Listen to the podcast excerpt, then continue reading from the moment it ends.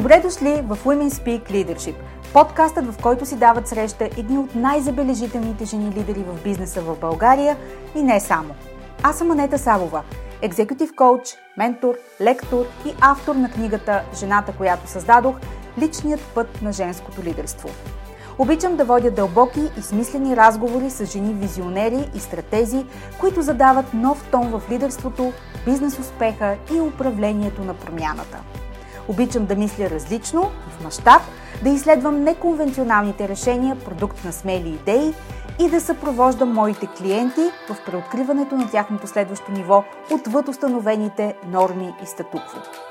Слушайте нашите мастер-класове тук в подкаста и черпете вдъхновение от личния свят и уроците по пътя, споделени с менторска откровеност за вас. Женската сила в бизнеса е в лидерството, така че да започваме!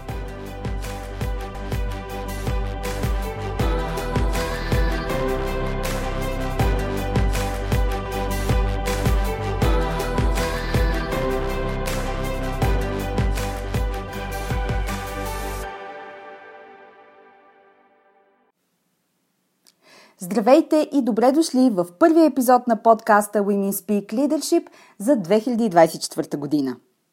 Първите седмици на новата година се изтърколиха толкова бързо, че струва ми се все още ментално съзнанието ми се намира с единия крак в предходната година. Човешкият ни мозък никога не е бил особено склонен към бързи промени, независимо колко силно ги пожелаваме и приветстваме в днешното ни модерно общество – Истината е, че всяка промяна и адаптация отнема време и изкуственият интелект няма да измени скорострелно хилядолетия човешка еволюция. Можем да се обзаложим на това. Докато проверяваме емпирично дали съм права, предлагам да стартираме годината с един невероятно дълбок, сърцат и смислен епизод на подкаста, който записахме с моя гост в края на миналата година в предпразничната еуфория на декември. Запознах се с нея преди няколко години, когато бяхме част от мастермайнда зад един женски проект, наречен Шимув. Пътищата ни се разделиха след това и се пресякоха отново миналата есен на Forbes Women Forum, където участвахме и двете.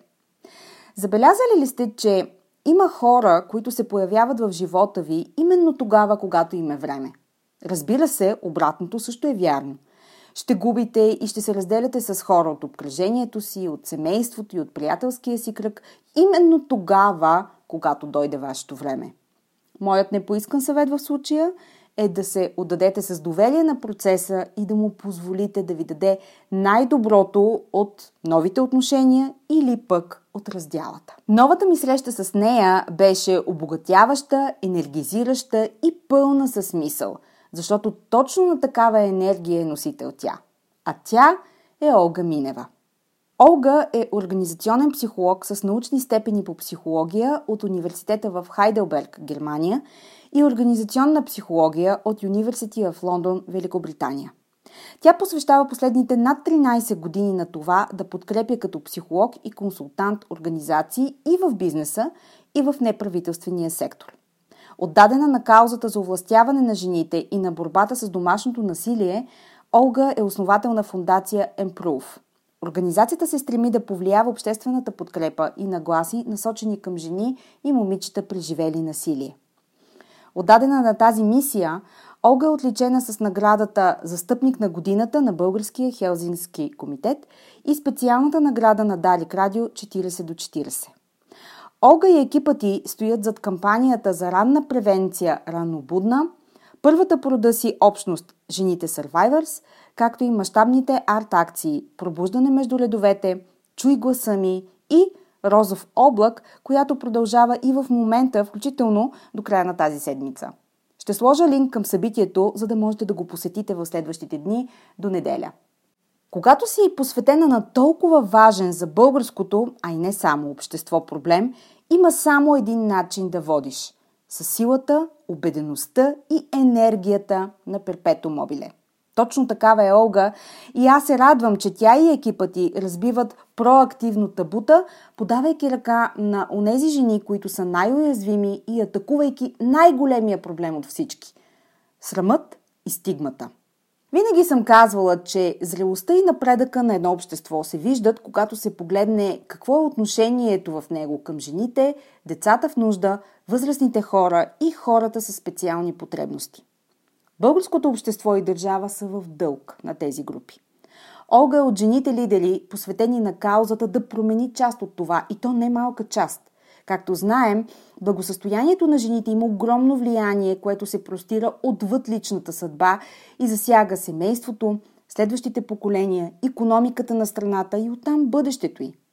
Епизод посветен на смисъла да се бориш за повише благо, да дадеш на другите и да осмислиш бъдещето на поколения напред и епизод за силата и убедеността на жената, заставаща зад жените. Приятно слушане!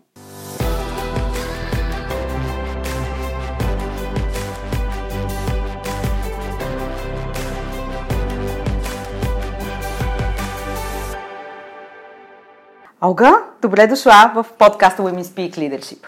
Благодаря ти за поканата, Ни за мен е удоволствие. Ние се срещаме с теб в а, така предпразничен а, момент в края на 23-та година. Подкастът ни ще излезе следващата година. Но сега е момента за равносметки почти за всички ни. Така че можеш ли да погледнеш назад тази 23-та година и да кажеш каква беше тя за теб лично? Първо да кажа, че много се радвам, че именно в формат с подобно име и с а, усещането за женско лидерство се срещаме, защото това е една от нишките на, на нашата мисия. Да, да запази женската сила, да запазим жената лидер, да насърчим тя, всяка една жена да може да си разгърне този потенциал. 23-та година в много отношения беше именно това. Една година, в която нови жени се осмелиха да ни пишат, да потърсят подкрепа, но и нови техни близки, които може би до този момент не са си мислили, че са част от решението, а са видели, че са част от решението. Много нови компании, които разпознаха, че и на работното място може да има решение за, за проблема с насилието над жени, насилието между и въобще токсичността в взаимоотношенията. Едно усещане все по-голямо за пробуждане в смисъл на все повече любопитство. Ако тази тема дълго време е била една такава табу направо, да или си кажем. табу, mm-hmm. или а, като кауза само. О, милите жени, да. ох, какво да дарим. Нали, сега има едно усещане за лидерство като self-leadership, че всеки, а, всеки, все повече хора осъзнават, че са част от решението, едно желание да бъдат овластени, да им се дадат съвети, а, много адекватни срещи, които са изпълнени с а, аз какво мога да направя, моята организация какво може да направи. И за поредна година срещнахме нови артисти, с които качихме тази тема на, на крилете и на изкуството.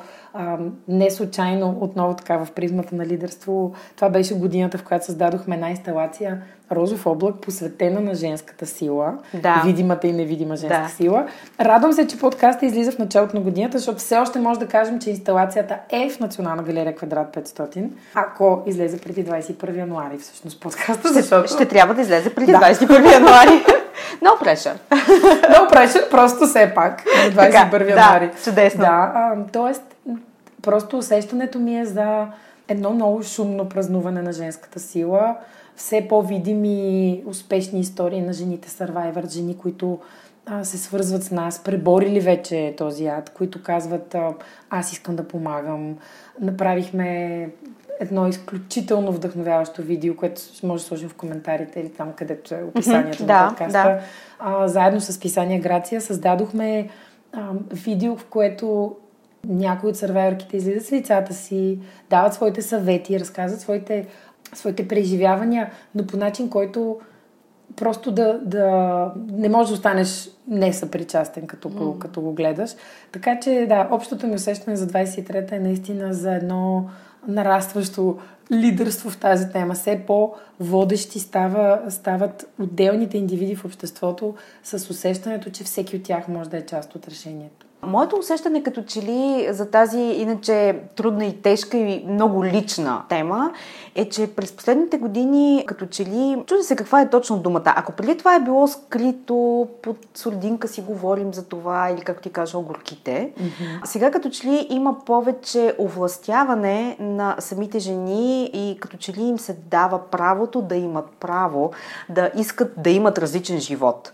Имаш ли това усещане, на, буквално на пробуждане като че ли си. То, то е self-leadership, но също така и способност да поемеш лична отговорност. Когато знаеш, че една друга жена е могла, значи, щом тя е могла, мога и аз. Има ли го това усещане за раздвижване, буквално? Да, сега аз мога да го кажа от нашата призма, че със сигурност го има, защото имам щастието да съм обградена от жените Survivors. Това е а, за, за слушателите, които не познават това, този термин, това е първа порода си общност на жени, които са, са излезли от а, връзки на насилие. И наистина, както ти казваш, те стават, дават пример, uh-huh. че щом аз мога, можеш и ти. Даже някъде тук ни е плаката, ако аз мога и ти можеш. Чакай да го изрова само ти го покажа. Да пошумолим на, ето, на микрофоните. Да. Ако аз мога и ти можеш. И всъщност те стават все повече. Вече са, вече са над... Значи почти 60 са. Uh-huh. Това са жени, които м- са ментори на жени, които идват при нас и казват, мога ли да поговоря с някои, кои, жени, които са в ранна фаза на подобни взаимоотношения и казват, аз не искам психолог, аз не искам адвокат, искам някой, който е минал през това. И просто там става точно това, това чудо, това овластяване, да си кажеш, окей, тя е успяла, значи мога и аз. Но това е и огромни адмирации за пътя, който извървяват сървайверките, защото пък да помагаш не е просто аз съм го преживял и сега ще ти разкажа как го преживях. Mm-hmm. Това е един път на лекуване на травмата. Те преминават през а, терапия, когато пристигнат при нас. Или пък някои от тях вече си имат терапевт, но преминават през групова терапия. А, просто за да преминават през различни програми, припомнят си какво е да се грижат за себе си. Тоест, сървайването, и това въжи за всички моменти, в които живота ни препъва, не е просто да сървайвнеш, т.е. да се изправиш, а и как ще продължиш да вървиш след това. Ще, си, ще имаш ли едно пробуждане, да се грижиш повече за себе си, както ти каза, да, си, да се усетиш по-овластен, че този живот ти е, си е твой и ще си го пазиш и ще си го цениш.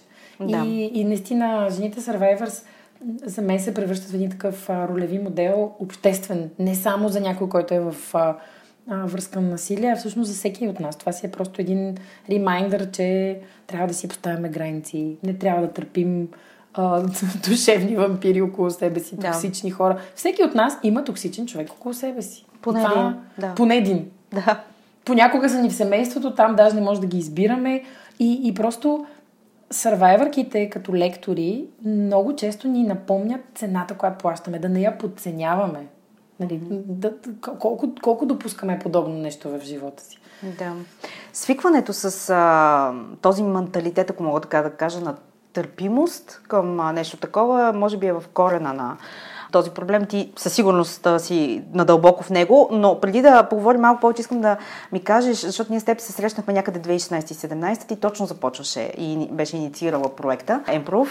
Какво всъщност те насочи, ако говорим за началото, какво те насочи към тази кауза, към в, тази мисия? В началото беше чисто любопитство. Аз затова ти казах, че когато видя, че с нас се свързва някой воден от любопитство, знам, че това е много добър, силен стартов драйв. Uh-huh. Защото любопитството да, да видиш какво има вече налично като подкрепа и ти къде можеш да се намесиш, къде можеш да си полезен, а, беше много, много а, силно преживяване за нас. Да не влезеш с егото на аз имам решение, това е моето, аз сега ще спася тук тази ситуация, а да влезеш изцяло питащ вече работещите в тази сфера, както направихме ние тогава. Буквално проведохме интервюта в 7 европейски държави с а, социални работници, психолози, които са на първа линия. Uh-huh. И до ден днешен изключително много ценим контакта ни с организациите, работещи на първа линия на кризисната подкрепа. Това е горещи телефонни линии, кризисни центрове. Просто искахме да знаем към този момент, но и до ден днешен това ни е много важно, къде какво се чупи за тях, къде не достига ресурса, който им е даден. А, като почнеш от това личното им тяхно претоварване, прегаране, до това колко е реалистично в 3, 3 до 6 месеца, в които жената средно прекарва при тях, кои теми се покриват в тези 3 до 6 месеца. Uh-huh. Там най-често се гаси пожар.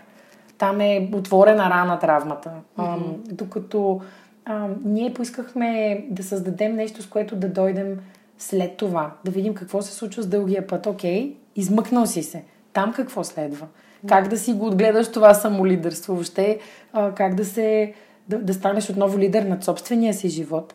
И прекрасното в това преживяване беше, че аз имах една хипотеза, че много жени като мен и теб, които сме, идваме от корпоративния свят, и много мъже в корпоративния свят, експерти, специалисти, ще изпитат желание, и може би те са го имали и просто са чакали правилната, правилната възможност, да даряват от своето време и да помагат на жените Survivors. И всъщност тогава сформирахме една наистина бойна група от а, над 20 ментора, коучове, психолози, терапевти, които и до ден днешен тази група се разраства. Помагат на жените Survivors, консултират ги в, вече в изграждането на новия им живот и всъщност им предлагат и издават достъп до услуга, която може би иначе би била недостъпна за тях. Да. Това само по себе си вече е супер овластяващо. Това, което не очаквах, създавайки към онзи момент този стартов порив, беше, че жените Survivors, към които ние тогава насочихме целият ни ресурс, ще се окажат огромен ресурс пък за ранната превенция. Да. И всъщност към момента огромна част от работата на Improve е, е насочена именно към ранната превенция. Как да, да превентираме, а не да гасим пожари.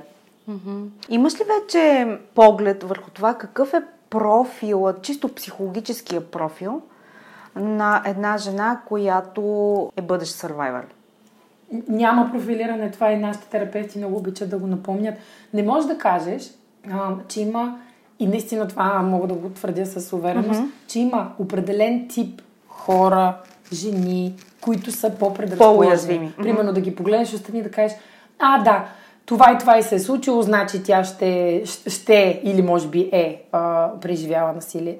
Защото не мога да ти опиша колко хетерогенна е групата от хората, които се свързват с нас и жени, и техните близки, които, които са с различен социален статус, с различно ниво на образование, с различно минало, с различни типи семейства, родители, въобще бейграунд, абсолютно различни. А, това, което, това, което всъщност за всяка от тях много често е бил шока е, аз не очаквах, че и на мен може да се случи. Много, mm-hmm. много успешни жени се свързват с нас, да. които не биха потърсили кризисната подкрепа. Те казват, аз не, не, не се чувствам в криза. Нещо ги е разтърсило, те са се измъкнали, а, но, но някакси са отказали, т.е. те са били до такава степен уверени, че са лидери на своя живот, че дори пред себе си не са си признали, че това нещо да, им е коствало. Да. И вече откривайки посланията на Improve, те чуват че това да си сървайвър всъщност може да променя нечи живот и много често се свързват с нас. Имаме жени, които казват, аз преди 20 години съм преживяла нещо или преди 10 години съм излязла от а, много тежка връзка. Жени с много, с висок социален профил, да. с супер успешна кариера.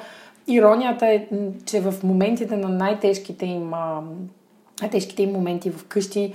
Имаме жени, които са отговаряли за над 100 човека в а, супер успешна корпоративна кариера. Така че не можеш отстрани да няма такова, няма рецепта. На всеки може да се случи. И всъщност това е важно да го кажем, именно защото така чупим тая котийка, че това се случва на трябва да си слаба, категория. лабилна.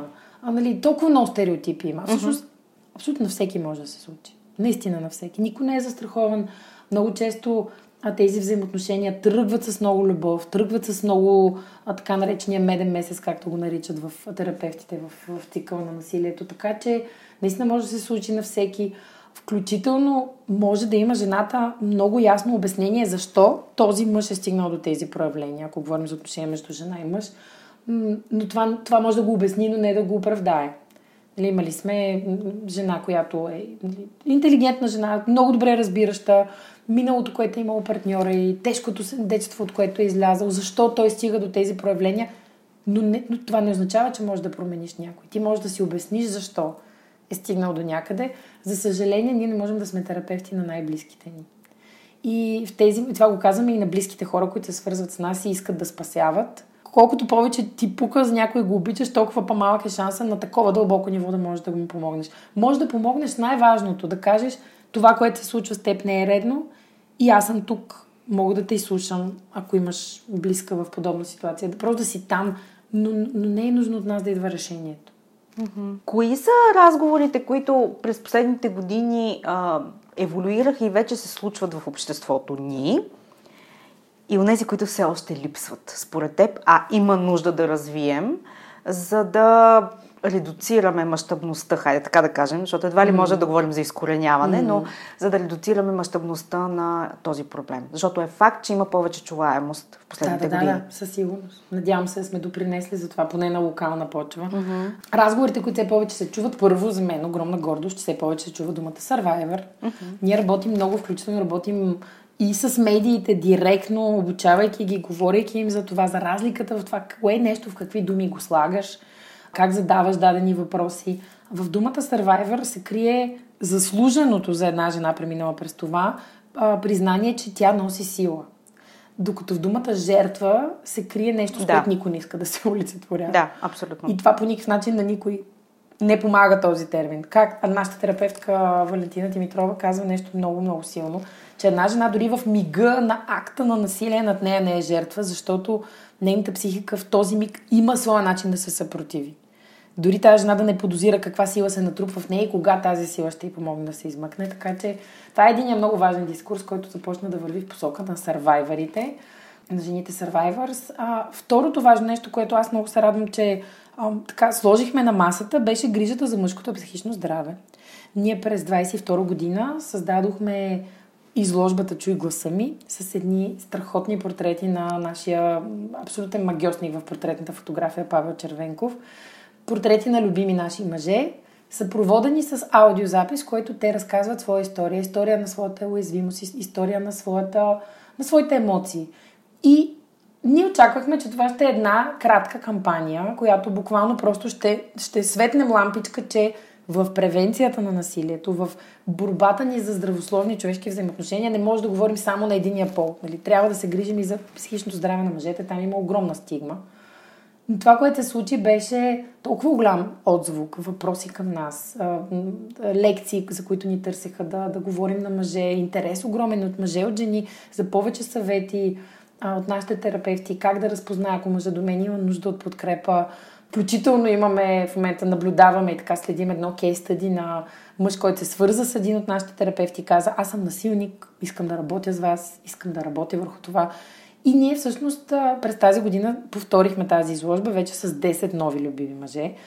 И виждам, че първо историите станаха много по-дълбоки. Нещата, които тези мъже започнаха да разказват, да споделят като, като опит, като преживявания. Просто виждам, че това е като снежната топка. Колкото повече говорим, толкова повече ще има, да. ще се нормализира споделянето. И тези две неща, сървайвърския образ и грижата за мъжкото психично здраве да се дестигматизира, са много големи победи. Това, което имаме нужда повече да се говори, е тази тема през призмата на личната отговорност на всеки от нас. Тя много често се говори по един такъв начин, все едно това е там една уязвима група, а, а всъщност наистина като застанеш пред една група хора, независимо колко са големи, колко е голяма, ние с теб се срещнахме на, на Forbes, да. женския форум. Да.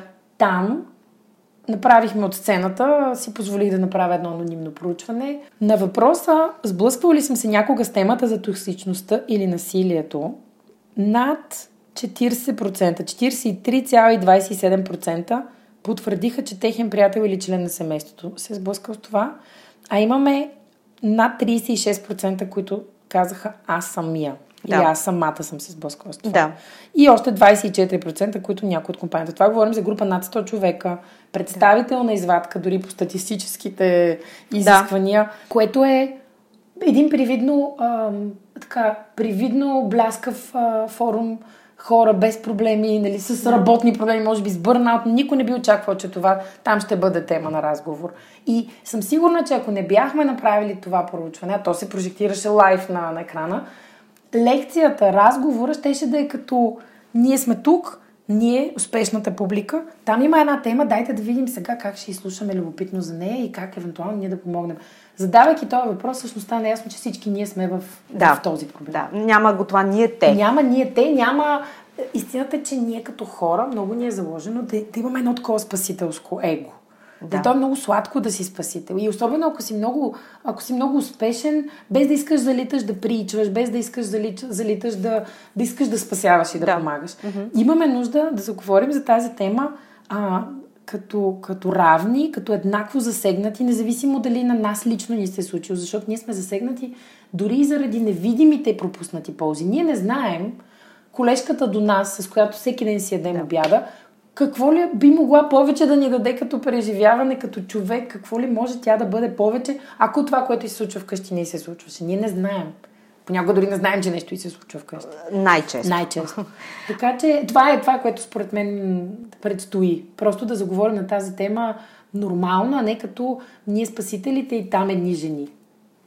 Това е. Тя просто си е тема, която ни засяга абсолютно всички. Все повече го виждам обаче. Наистина, тъй като част от моята работа наистина е много сериозно свързана с развитието на партньорствата на Improve и виждам, че поканите за среща и разговорите за партньорства вече са на, на едно ниво. Всички ние какво правим, каква е нашата отговорност? И, и всъщност малко с едно усещане за, за, за, за едно незаобиколимо. Няма как да имаш бизнес, локация, каквото и да било, с което се занимаваш. И то по някакъв начин да не покаже ангажимент с, този, с тази тема и с тази битка. Аз ти споделих а, тук в предварителния разговор а, и това е равносметка, която си дадох точно докато вървеше твоята лекция по време на Forbes и а, статистиката, която излезе лайв в залата, че токсичността, точно така както беше задала въпроса, изпит, изпитването, преживяването на токсичност –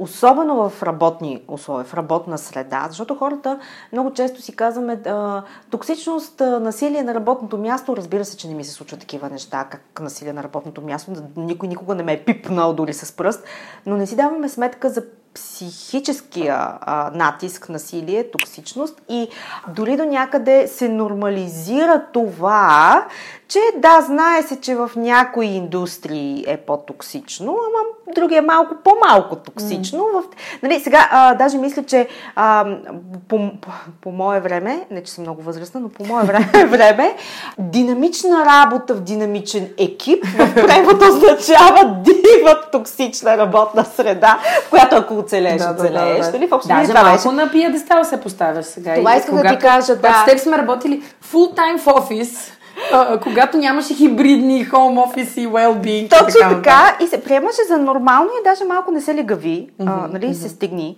И това, което аз наблюдавам в последните години е наистина придвижването на да кажем, това поколение, което знае и може да разпознае какво е токсичност, за да го наименува днес, и ненормализирането, а обратното, нали, а, разпознаването на, mm-hmm. на този проблем, че всъщност не е окей okay, да. А, да бъдеш подложен на това и това, че в някоя индустрия е така не го прави нормално.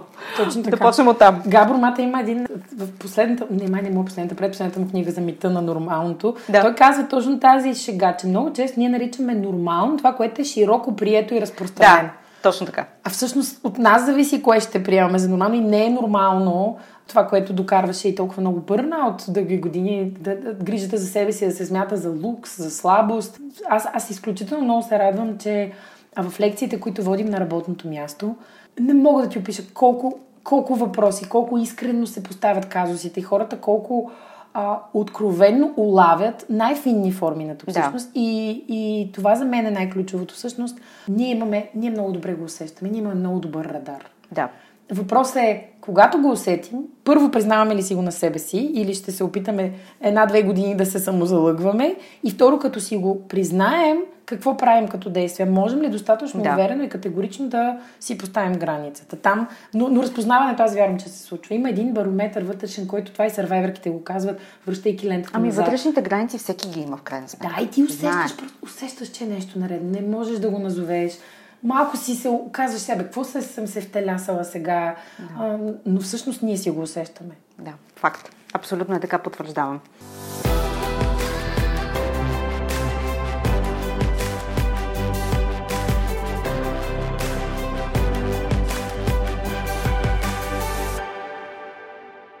Олга, да си поговорим малко само за теб. Вау, добре.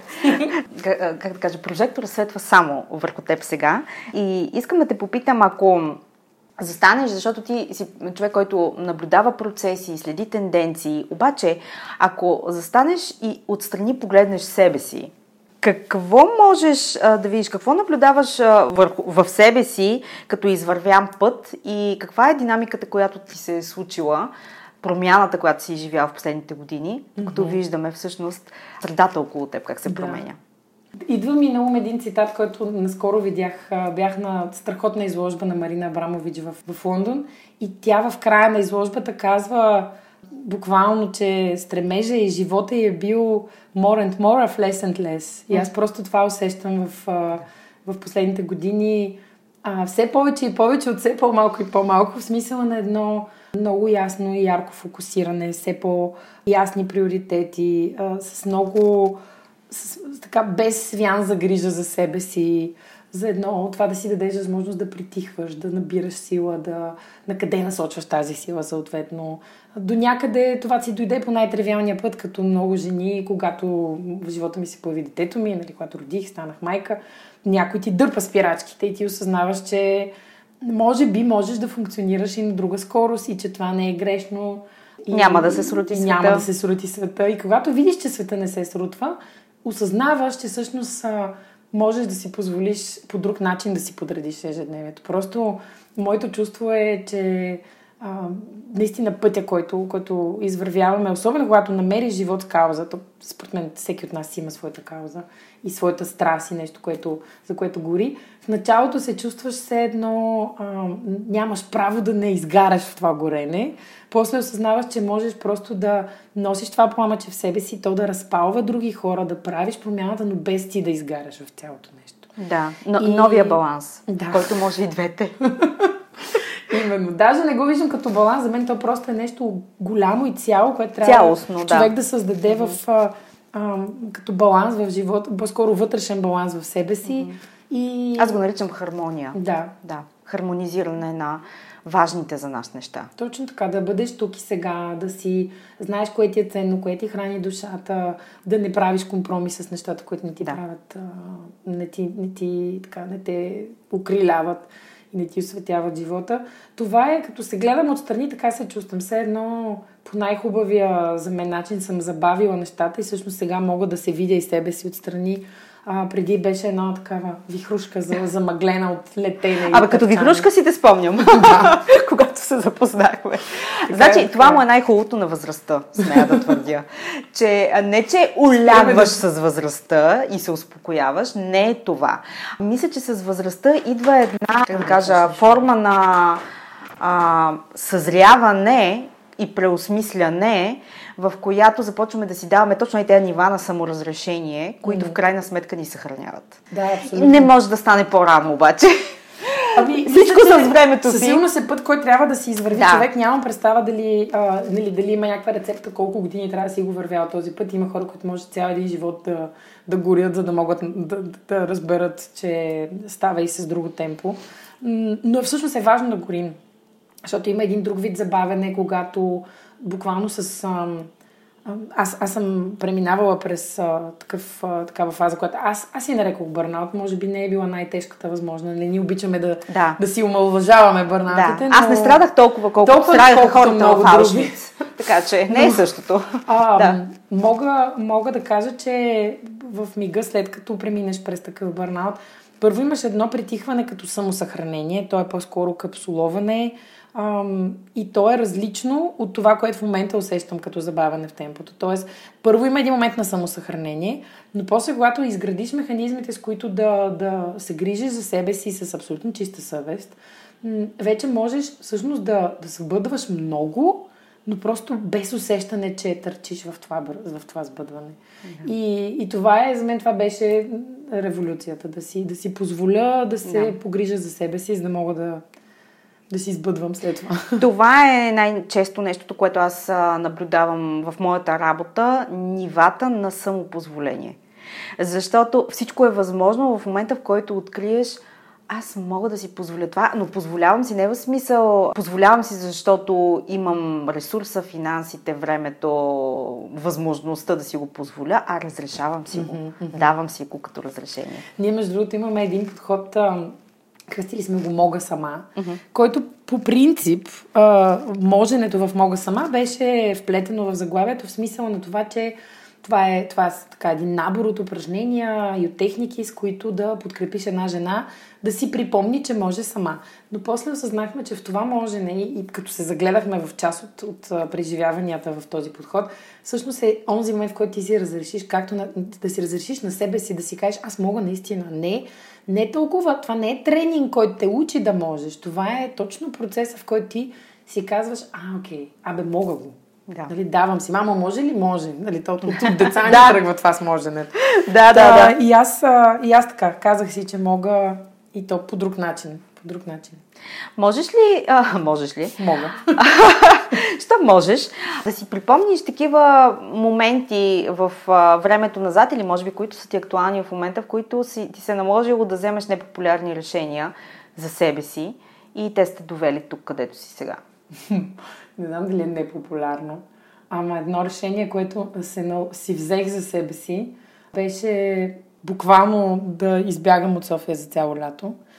Казвам непопулярно, защото непопулярно а, то е приятно, т.е. не е било нещо негативно, което се направи. Да, да, да. Не беше популярно като реакции на много хора. Мога да си представя. Налагаше се да обяснявам. така че смятам в този смисъл, че не е популярно. Да, да, да, напълно Но разбирам. открих, че понякога поставянето на граници трябва да е физическа дистанция. Uh-huh. Тоест, явно ние сме като едни а, зависими. Просто аз ако съм в София, ще си напълня деня с срещи. Когато обаче ти не си тук, няма как. Просто там щеш, не щеш, забавяш темпото, даваш си време да. за рефлексия, даваш си време за планиране. Това бяха месеци, в които за мен беше много важно подготвях стратегически много важни стъпки за развитието на организацията ни. Просто това бягство от София беше революционно за мен. Така че много го препоръчвам. А, наистина, в крайна сметка, COVID ни показа, че може много неща да сбъдваме онлайн. Това, което може би е ключово е, че не трябва да залитаме в много обяснения. Забелязах, че хората нямат нужда да им обясняваш защо си избягал. Когато просто кажеш, аз не съм тук тези месеци, но може да се чуем от срещната страна рядко и пука защо не си тук. Нали? Да. Нали? Ние имаме и този момент с ами, ние обясняваме разрешение. Ние почваме да. Да, на себе си да се обясняваме, оттам тръгваме на другите да се обясняваме и това ни прави процеса непопулярен. Но всъщност много лесно може да се случва. Така че това беше... Твоята малка революция. Моята мъничка революция, да. И разбира се, а, нещо, което със сигурност, аз пак казвам, непопулярно го свързвам по-скоро с а, нетипично.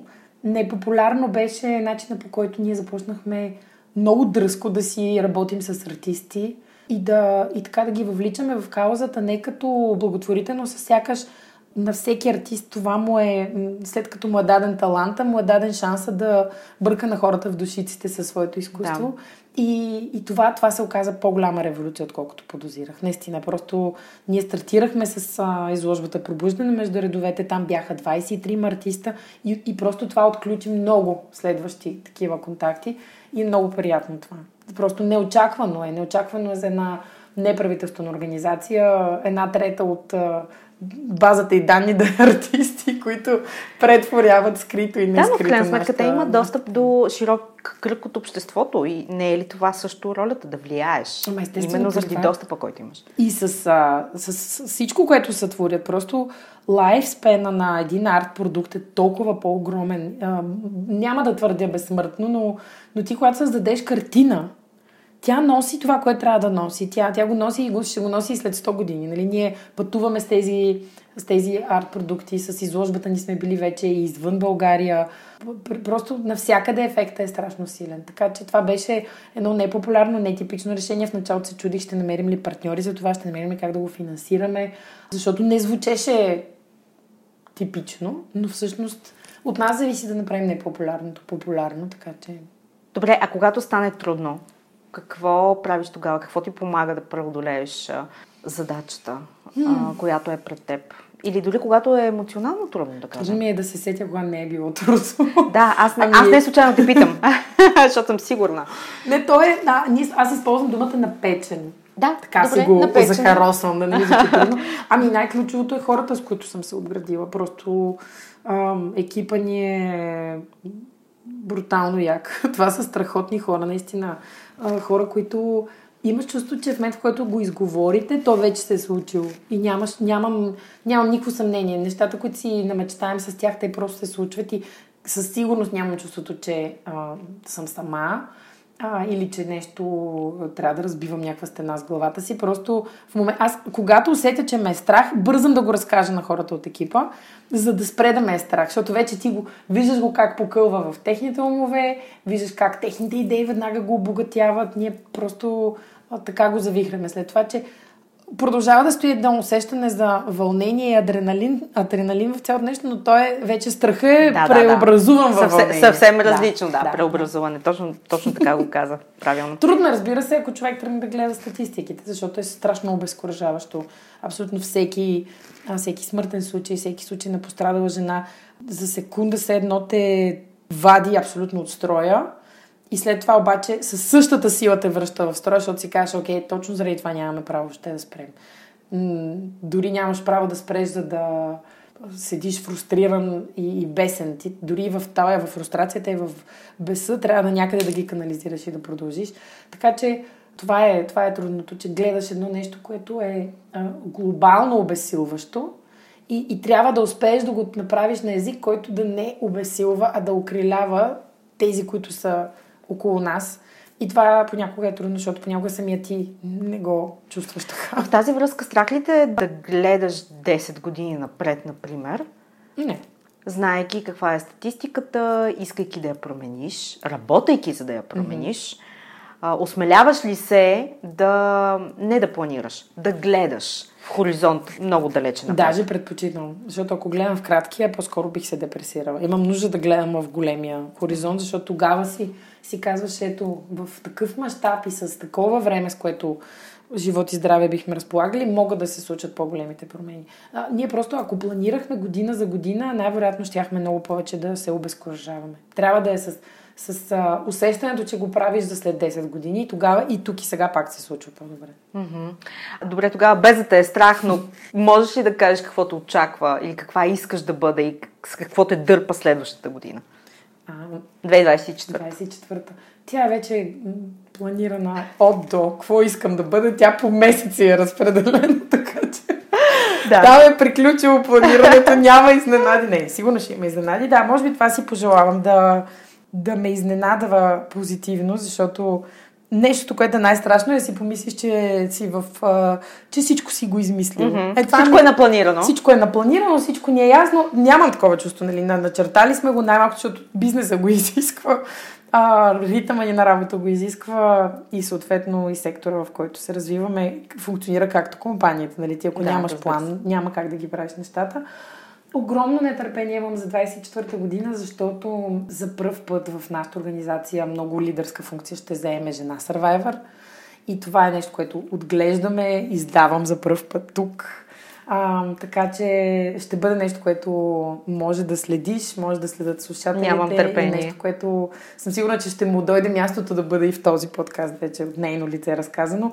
А, така че това, е, това за мен е дългата, дългосрочната визия за, организация, организации като нашата. Това в, в ядрото на, на всичко, което правим, да бъдат жените Survivors. Каква е твоята лична награда от всичко? Усещане за живот в смисъл. Това е. Най- най-хубавото усещане. Mm-hmm.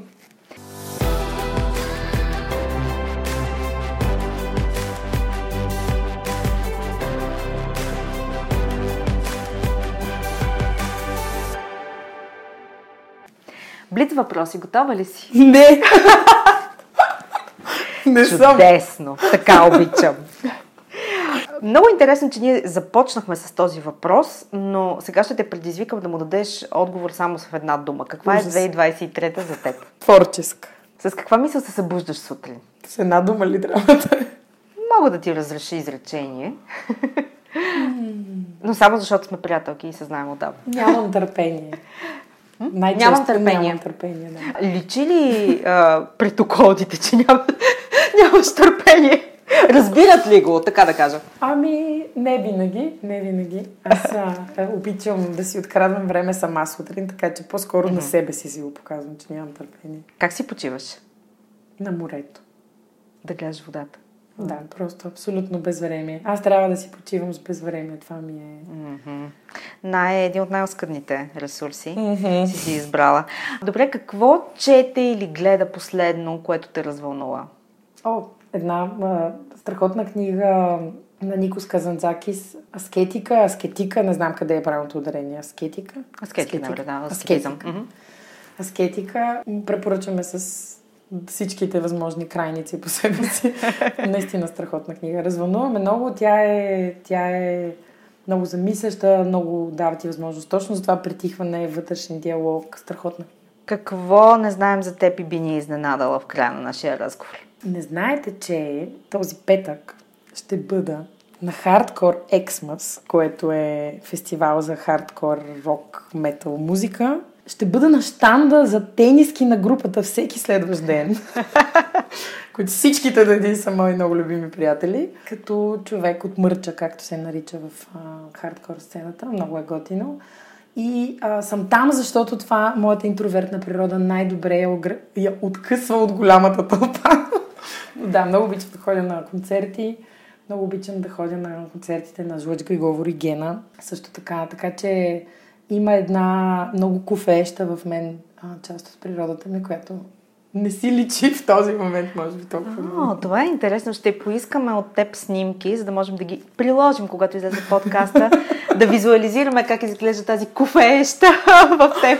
Интровертна иначе да душа. Да, да, аз съм, винаги казвам, че съм интроверт под прикритие. Мили хора, които слушате и сте интроверти под прикритие, трябва да се обединим.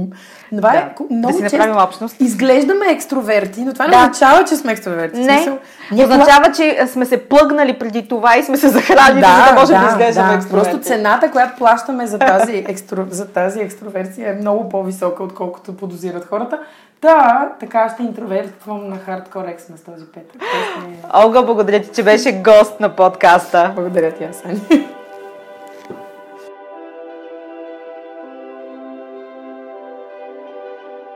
Надявам се, истински се насладихте на тази среща в подкаста днес. Ако харесвате енергията, която строи от нашите мастер-класове тук, несъмнено ще искате да узнаете повече за моя мастермайнд формат The Sea Circle.